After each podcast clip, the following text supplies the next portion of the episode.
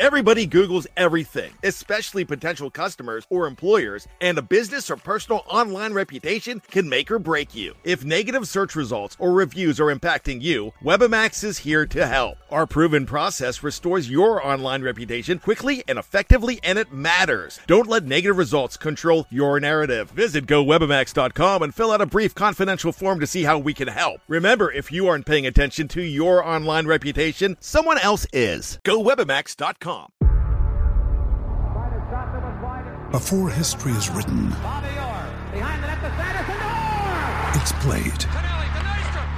Before it's frozen in time, it's fought one shift at a time. Before it's etched in silver, it's carved in ice. What happens next will last forever. The Stanley Cup Final on ABC and ESPN Plus begins Saturday. Anatomy of an ad. Subconsciously trigger emotions through music. Perfect. Define an opportunity. Imagine talking to millions of people across the U.S. like I am now. Identify a problem. Creating an audio ad is time consuming. Offer a solution. Utilize cutting edge AI. Imagine creating all that in under 30 seconds. Well, we did to create this ad. To learn more about AI in the audio industry, download the white paper from audiostack.ai. Anatomy of an ad. Subconsciously trigger emotions through music. Perfect. Define an opportunity. Imagine talking to millions of people across the U.S. like I am now. Identify a problem. Creating an audio ad is time consuming. Offer a solution. Utilize cutting edge AI. Imagine creating all that in under 30 seconds. Well, we did to create this ad. To learn more about AI in the audio industry, download the white paper from audiostack.ai. We are back with the second half of the Curtain Call podcast. Once again, my name is Michael Beck, joined as always by Jeffrey Benedict in snowy Pittsburgh. Jeffrey, how are you? Doing good still, Mike. That's, I, I'm actually this year. I'm not getting tired of draft talk. Normally, by this point, I'm absolutely sick of it. Uh, but I'm enjoying it this year. You know what? I have a theory on this. I think last year it was easy to kind of get sick of because the Steelers didn't have a first round pick and it t- took a little bit of the fun away. If I'm being honest, that's how I felt. But this year, the Steelers could genuinely go in like 10 different directions. Oh, even more than that. Uh, you, you could list 30 names and I'd be like, I don't know who of these guys did pick. Uh, are you feeling the same thing? Oh yeah. Uh, give an example of that in our uh, Slack chat. Shannon White and I were talking. We were we were having a discussion about offensive linemen, and I was talking about like Creed Humphrey and his mobility and outside zone play and his ability to pull. And then we were talking about like, are the Steelers even going to go that way? Could they go more with like straight power guys? And you look at like the Ohio State guys, and you're like, we, we could do an inside based, more power running game. Pick up a Trey Sermon, pick up uh their center, Josh Myers. Josh Myers, and and just be more of that bully interior running team. Or, or we could go completely different direction and get like a Travis Etienne and a Creed Humphreys and be outside. Like there's so much we don't know that even like looking at offensive line and running back, you're like, we could go in completely different directions. And that's why I think this draft is so exciting is who the Steelers do pick is going to tell so much about what this team is going to be doing in the future. Yeah, it really is. Uh, I think that's another one of those exciting things. Is as we get closer to the draft, you look at Matt Canada's system and you think to yourself, he could run a, a, like a ton of different things here. We don't really know what the system is exactly, and I think a lot of those answers will be questioned after the second day of the NFL draft. Are you feeling the same thing? Yeah, yeah. I really think we're gonna see we're gonna see where where Matt Canada wants this offense to go. And genuinely, as we sit here right now, it could be any of the top running backs, any of the top offensive linemen. Heck, they might go some quarterback we've never heard of and just blow all our minds. Like I, have no idea. There is no insight on what the Steelers could uh, be doing uh, a week tomorrow, which is crazy to think of. Uh, the draft is almost upon us, but the Steelers news of the week: Mike Tomlin got a three-year contract extension. What to, what were your uh, original thoughts the second you read that? I was surprised it was three years. I know they, they typically do stuff, but they've uh, Tomlin and Colbert have been kind of seeming more like they're they're not really committed. You know, like like Colbert wants to do it year by year. Tom was doing shorter extensions, and, and the talk was, you know, maybe maybe these guys are going to be done. You know, maybe they're going to be done together in a few years. Uh, but for a three-year deal for Mike Tomlin, to me, that is a big future commit for, from the Steelers and coaching contract terms. And I think to me that says uh, that not they don't want Mike Tomlin just until Ben retires.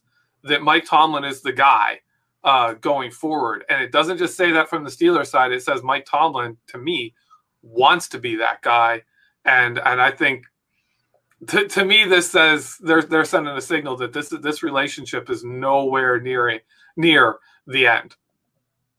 Absolutely. And uh, one of the things that I've kind of hypothesized is the Steelers are kind of going through this transition. And if Mike Tomlin did want to uh, eventually move on from this uh, NFL head coaching uh, journey, by by extending his time past when Ben Roethlisberger career, well, he puts a bow on his career really.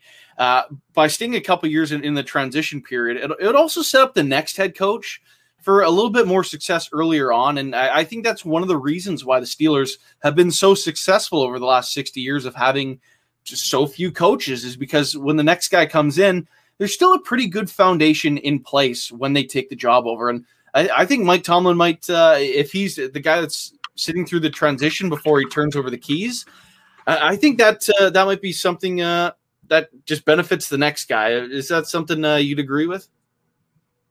Yeah, only uh, I'm gonna put a caveat on that. Mike Tomlin is 49 years old. This is true. I could see him coaching into his 60s with the Steelers.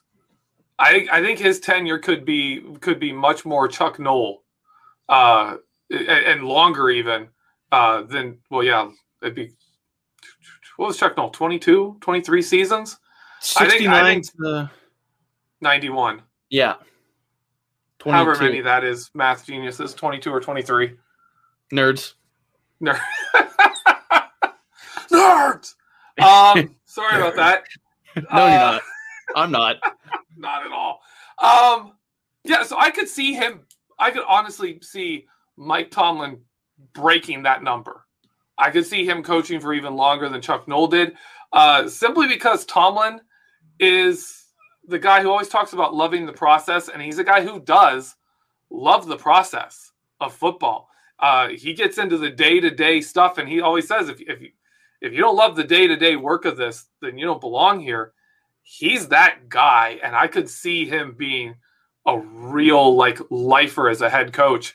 And the way the Pittsburgh Steelers operate, that means he could be here. We could be talking about the Steelers have had three coaches in 80 years by the time he's done. It's, it's a crazy thought to think of uh, Mike Tomlin, head coach 2050. But uh, Coach Belichick just turned 69. Nice. Uh, what, a couple days ago. So uh, who knows? Mike Tomlin could be that guy too. But uh, why are people so mad about this extension? Uh. People are mad because there are people who don't like Mike Tomlin and they are consistently frustrated that the Steelers don't care. That the Steelers love Mike Tomlin, that the Rooneys like him, that all the players that play for him love Mike Tomlin, that players that play against Mike Tomlin love Mike Tomlin, and that if he left the Steelers, he would be the top coaching prospect in the NFL, and, and there would be a bidding war for him because he's not even 50 years old. he would be like, and players love him, and he has nothing but success. Uh, he he has a better record with backup quarterbacks than Bill Belichick does. Like, wrap your head around that. Like he has done. Not only does he not have a, a, a losing season, every backup quarterback that has started for Mike Tomlin has at least a 500 record, including Devlin Hodges, right? And like yeah. Byron Leftwich and Dennis Dixon and Michael Vick. They all win more than they lose when they play for Mike Mike Tomlin. Landry Jones has a winning record with Mike Tomlin. Like, what team wouldn't take him as a coach? Uh, so there's people that are angry about this because they don't like Mike Tomlin, and the rest of the world is like, we don't care. Like they have their own little like fire Tomlin crowd, and outside of that, Mike Tomlin is a great football coach. Sorry. Yeah, the way I see it, if Mike Tomlin were to be fired by the Pittsburgh Steelers, it wouldn't be the end of the day before he had a, a, another head coaching job somewhere else. Like, genuinely, I think that's how fast it would go. There would be no reason for an interview process to just be like, oh, Tomlin's available? Well, we have Kyle Shanahan, but like, seriously, like, like, I, I couldn't name you 28 teams that wouldn't be putting a phone call in. And Yeah, like, as I much think as- go ahead. As much fuss as teams made over Urban Meyer, if the Steelers had fired Mike Tomlin, Urban Meyer would have been the second best coach on the coaching market. He would have been the second hottest coaching commodity. And yeah, people you can talk about, oh, when was the last time they won in the playoffs? You know what? Teams do that. That freaking happens. You know, Tom Brady won seven. I, I pointed this out in, a, in an earlier conversation today, but in the 15 seasons, Tom Brady did not have Wes Welker or Randy Moss on his team. He won seven Super Bowls. In the seasons he had those guys, he didn't. Like they teams lose games. What, what has Sean Payton done in New Orleans with with Drew Brees? Uh, what has Aaron Rodgers done in Green Bay? Like nobody in this era has done much. They just they just haven't. Peyton Manning uh, won one Super Bowl with the Colts. You know, he went to a second team and ended up winning another one, but he won one Super Bowl with the Colts. They had all that time together. They won one Super Bowl. Tomlin's won one Super Bowl with Ben Roethlisberger. That's normally what you get.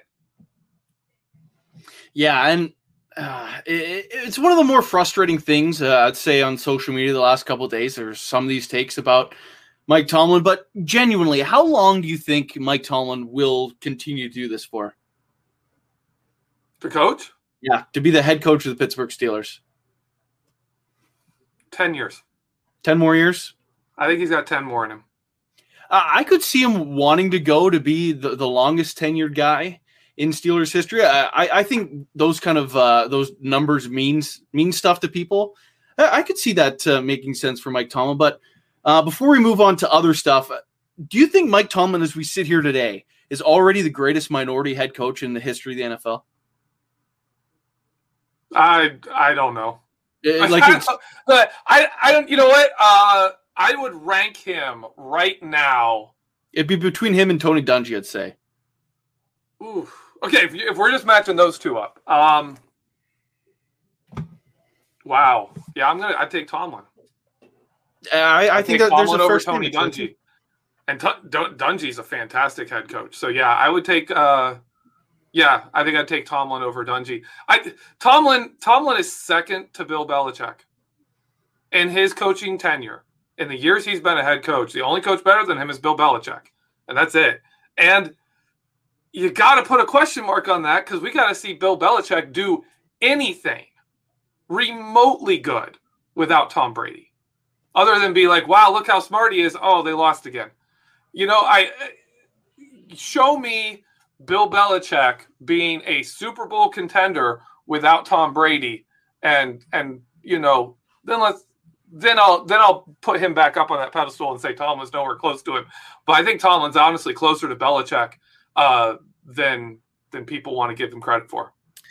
Yeah, and I- can I can totally agree with that. I think this is a pretty big year for Bill Belichick coming up. If the Patriots flop with all their signings, and I think by all means they're probably going to make a play for a for a top ten quarterback, and all the guys that opted out last year coming back. If the Patriots flop, all of a sudden people are going to be like, "Oh, did Brady make Belichick?" And like, I, I think that it's reasonable conversation to have it if he flops again with this pretty solid roster. So something to watch for, but.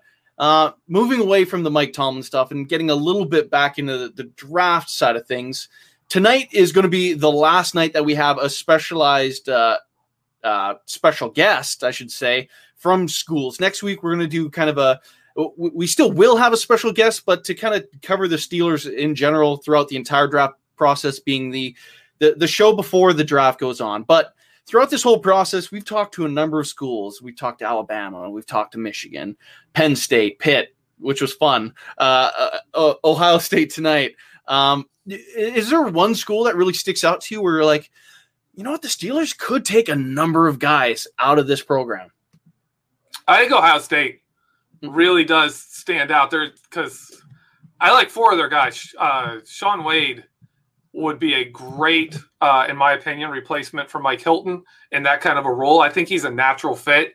He's he's he's kind of that safety slot corner hybrid that the Steelers absolutely love. I think Pete Werner would be a fantastic pickup. His athletic profile uh, isn't Devin Bush, but when you go past straight line speed, his agility scores, his strength, his his jumps, all his all his measurements are in the same range as a Devin Bush, you know, and he's so I think he would really be a good a good fit for them. Then, then you got Josh Myers, who if they go to a more power style, Trey Sermon, that's another option for them. If for some reason the Steelers were to trade up for a quarterback, who's more likely for it to be than Justin Fields? Like, you know, like this is all kind of like Ohio State has a team that really fits with what the Steelers seem to be doing, uh, seem to be heading for, and they, they've got some defensive players that really look like they would fit the Steelers. They really do. And before I lose the comment here, uh, Kathy uh, Forehead asks because it is the title of the show after all. How, how many Ohio State Buckeyes will the Pittsburgh Steelers draft? Put a bow on it. I can't see it being three, but I could definitely see two. I, I can I see that. A, well. I see a late round pick and a, a mid round pick. So this might tie into uh, an article that I have running tomorrow morning uh, about the Steelers if they miss out on the top three running backs of this upcoming draft. Could Trey Sermon be, be the answer at, at, that running back spot, or is there still uh, some questions uh, that arise from having a, a second tier running back, uh, another one really, on this roster? I think I think Sermon really would fit. He would uh he would immediately and, and people would love this, he would make Benny Snell expendable because uh Sermon is more of an inside runner. He he's from the film I've watched and what I've seen, his big plays are those inside and outside zone plays where he cuts up and navigates traffic and all of a sudden he's through. Uh, so if we go more of a zone blocking, if we go more of an inside outside zone blocking scheme, Sermon could definitely be that guy. Uh, and he's not a top end speed guy, but he's also not slow. Like he he's got some quickness to him. He's he's not going to be late career Le'Veon Bell, where by eight yards he's getting run down from behind by defensive linemen. Uh, the Sermon has some speed. He can he can break some plays. I, I can definitely agree with that. I think it's going to be. Uh, I think it's going to be a, an interesting draft when it comes to what schools the Steelers are pick, picking guys out of. I, I kind of see, especially with, uh, I believe Kevin Colbert said a year ago or less than a year ago that they would be favoring schools that played this year. And of course, there are some schools that played more. So I think there's going to be some extra value in the Alabamas and Clemson. The Big Ten didn't play as many uh, as many games, but uh, because they're local, I could foresee guys from Penn State, Pitt, Ohio State, Michigan. I could see a lot of the picks being kind of uh, from schools that are around the Steelers organization. Do you kind of see that too, or are they going to be uh, sticking close to home and kind of snubbing maybe the the Division two guys and guys on the West Coast and guys from the South? I don't think the year has much to do with it. Uh, I could see them swinging. They normally do do two from one. You'll see like uh, where they double up stuff and they, they get you know three guys from one conference and two of them from the same team. Uh, but no, I, I don't I don't think it would be like a focus, and I don't think it would be because of COVID. Uh, I could see the SEC going getting taken harder just because they played so many games compared to everyone else. Yeah, I, I think that will be one factor that you'll see across pretty much the entire NFL. A lot of guys coming out of the SEC, they normally do, but it, it could be a, a, more inflated number than uh, most years. But a question here that I've asked you pretty much every other week uh, since we started this draft process uh, is in regards to draft clarity in the Pittsburgh Steelers. When we first started this, it was as murky as the water could be to me, as we sit here right now, what eight days before the draft, I still feel like we're sitting in fairly murky water. Do you see any kind of direction starting to form out for the Pittsburgh Steelers, or is it still just a ton of question marks? I don't know if I talked about this on last week's show, but I think uh, the first round if the first round isn't offensive line or running back, then the Steelers have painted themselves into a hole. Like they've really they've dug themselves into a bit of a hole there because they have to address both positions. And you you you aren't taking someone in the fourth round and saying that's our new number one running back or that's our starting center by week four. You're not doing that in the fourth round, which means you have three picks to fill two positions of, of need. So that's I think the Steelers have kind of painted themselves into a situation where they really, really have to address these positions and they have to do it early in the draft. Uh, and that is that is unusual because I'm always the guy who says the Steelers never go into the draft having those kind of needs, but they really do. This season, they really do have those needs. Uh, and I will be incredibly surprised if we don't see a center and a running back taken by by the time the third round ends.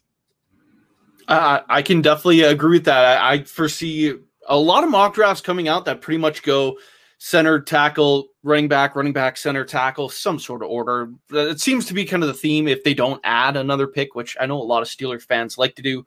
But building off of what you said, the Steelers typically are buttoned up before the draft happens. And once again, eight days until the draft, at the moment of uh, recording this podcast, could the Steelers sign anyone within this next week before uh, before they're on the clock? Yeah, I don't think so. There's not really anyone to sign. Uh, at this point, they'll probably wait till afterwards and see and see what they get. And if you, you know, maybe if the situation doesn't go well and you don't get a running back, maybe you do, you know, kick the tires on an older running back around. Uh, maybe, you know, there there are some people out there, but they're not someone you're going to sign before the draft because they're not the guy you want, right? They're not the number one guy you want. So the Steelers are going to go for it in the draft. Uh, but I could see someone after the draft as a you know, oops, we uh we need we need something here. When you look at the Steelers roster, though, and you take into consideration, I, know Dave Schofield, I believe it, it, was one of his old Stat Geek podcasts going back a couple weeks. Uh, the percentages that these guys play at, after each round goes by, it seems like the Steelers still need to sign some players to fill these holes because these draft picks won't be inserted in the lineup and won't be doing so potentially not even this upcoming year, but maybe in uh, 2022. Could you see the Steelers make kind of a, a, run of signings once that compensatory formula is off the table that, that first Monday after the draft is over? I don't think so. They don't really have the money for that. I, I think you're going to see more of the pickup guys who are kind of like never got a chance from last year. We've seen some of them. Uh, we've seen some kind of reclamation project kind of kind of signings, but they're not going to be able to. Uh, I'm sorry, I think the term Dave always uses. I think it's uh, over dis- displacement, right? They're not going to they're not going to be able to add much salary versus displacement. Where you know when you add someone to the 53 man, you kick them off. Compare their salaries. That's how much you added to your salary cap in, in reality.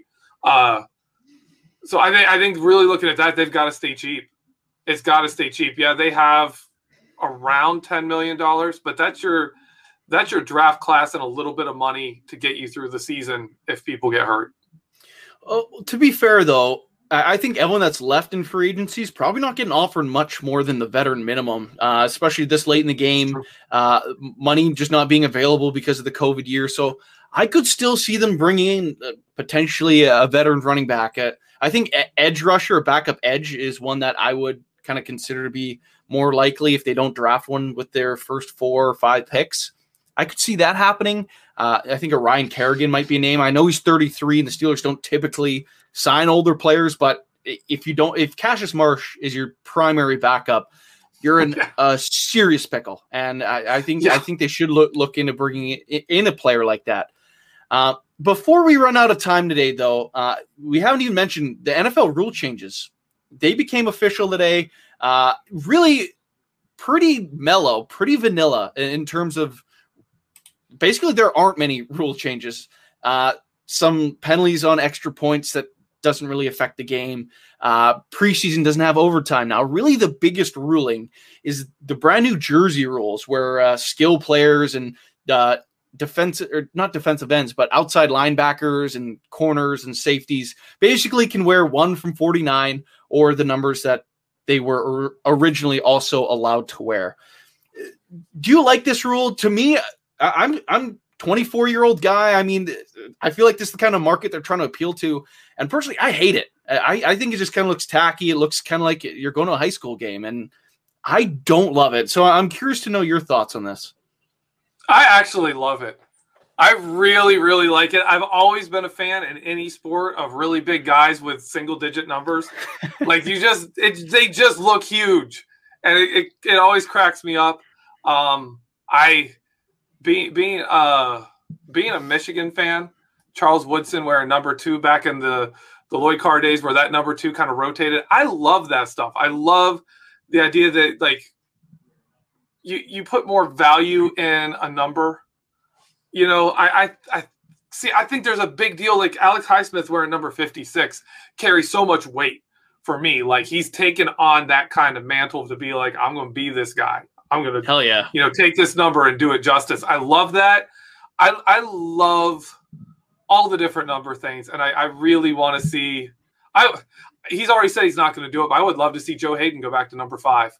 I you know I'd I'd love to see you know Minkah Fitzpatrick take a single digit number.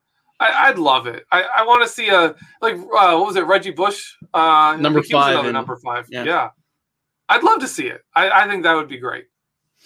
Uh, it's interesting you say that. In my opinion, if you're wearing a single digit, you better be the baddest dude on the field because otherwise you look like a huge dork. If you yeah. rock rock onto the field wearing number one and you suck, oh, you're getting chirped until you cry. Like you better yeah. you better play good if you're wearing a single digit.